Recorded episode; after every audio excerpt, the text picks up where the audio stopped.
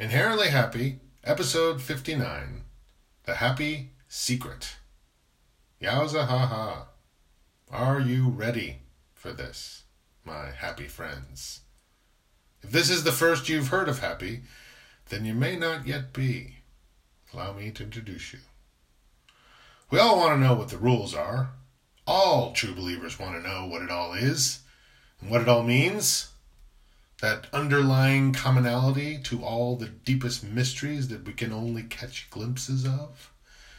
If we only knew the one thing they all shared, that absolute truth, not some relative perspective, but the one answer to everything, then we could spot it, anticipate it, know it.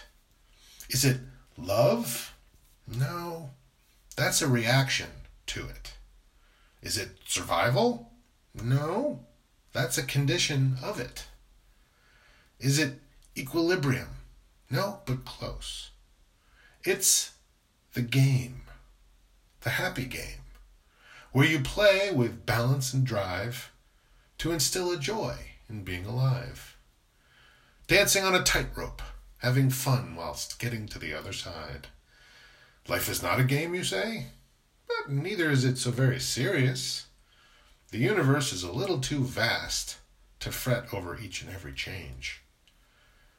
As the universe races towards equilibrium, we use balance and drive to navigate our little ships across the vast ocean of eternity. When you stand on one foot or lean back in your chair, you're making small adjustments to maintain your balance. When you eventually land or fall, then equilibrium has been achieved and the game is over. The game is rigged so that eventually all of us fall, but we keep playing to show our love of survival, even in the face of inevitable doom. We get that happy urge to be who we want, to do what we need, to get what we hope we deserve, and to release the pain, along with the desperate compulsion we have to cling to it. I have a shitty shit list a list of shitty shit people who did shitty shit things. But if I let Happy turn it into a game, then I can take it apart piece by piece, coming to terms with what happened, how I reacted, and how I react still. Let's start with the asshole. He was a guy I grew up with, but who always managed to lord whatever small successes he had over me and everyone else and if ever you beat him at anything, he'd get so jealous that he would go out of his way to blow it for you, even if he got caught in the process. He didn't care about anything but winning at all costs, no matter how much he lost in the process.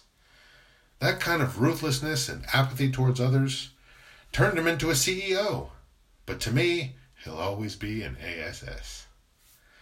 Next, there's the dickhead, who was just as jealous and petty as the asshole, but far better at hiding it. Well, up to a point.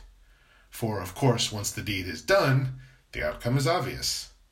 If someone steals your play partner, and you look to see who she's with, and it's the dickhead, well, mystery solved, case closed.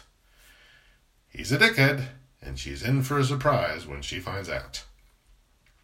And next, not to leave women out, is the vampire a film investor with big plans and bigger dreams, who came on all enthusiastic, collaborative, and appreciative of everyone's talents and viewpoints, only to turn on everyone once we were barely underway.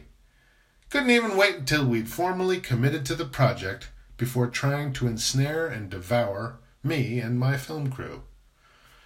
Asshole, dickhead, and vampire.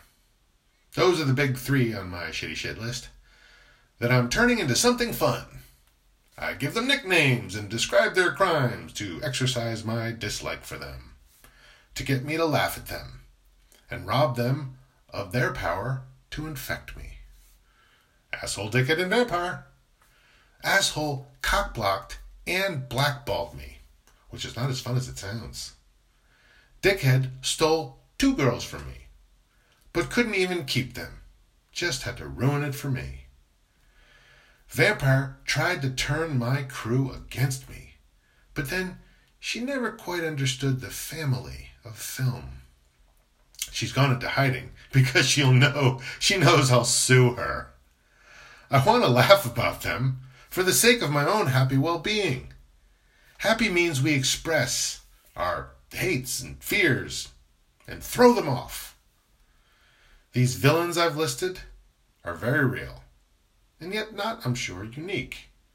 You may have assholes, dickheads, and vampires of your own. But to cope and compete with that, Happy is always there to provide much needed perspective and an explanation for everything. The universe behaves the way it does because it has a goal, and it utilizes whatever means possible to achieve it. Like the river that longs to return to the ocean, the universe seeks its own equilibrium. And like with the river, we can use that current to propel us.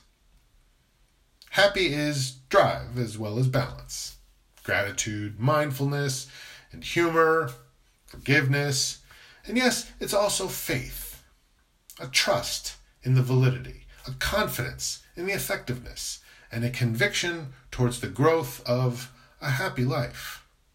A life centered on balance, yet ever tipping towards progress.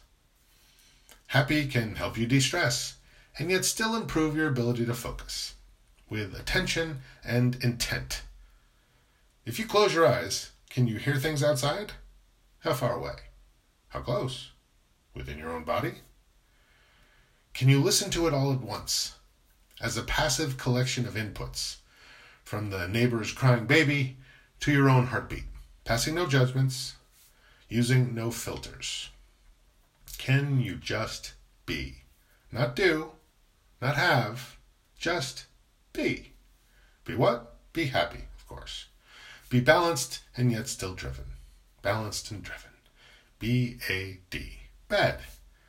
Not like evil or cruel, but like a rogue pioneer blazing a new trail for the rest of us to follow. Bad. Balanced and driven. Happy is bad. Bad to the bone, baby. If by bad you mean balanced and driven, that's the happy secret, by the way. It's bad. Balance and drive. Happy. Happy is the happy secret. Bounce and drive. Bad. It's a happy game. The universe wants to return to equilibrium, but happy just wants to play until that happens. It's not just balance, because that lacks all motivation. And it's not just drive, because that lacks all compassion. It's both balance and drive, which means that you can express and utilize your emotions your experiences and your dreams without the danger of breaking down, balance.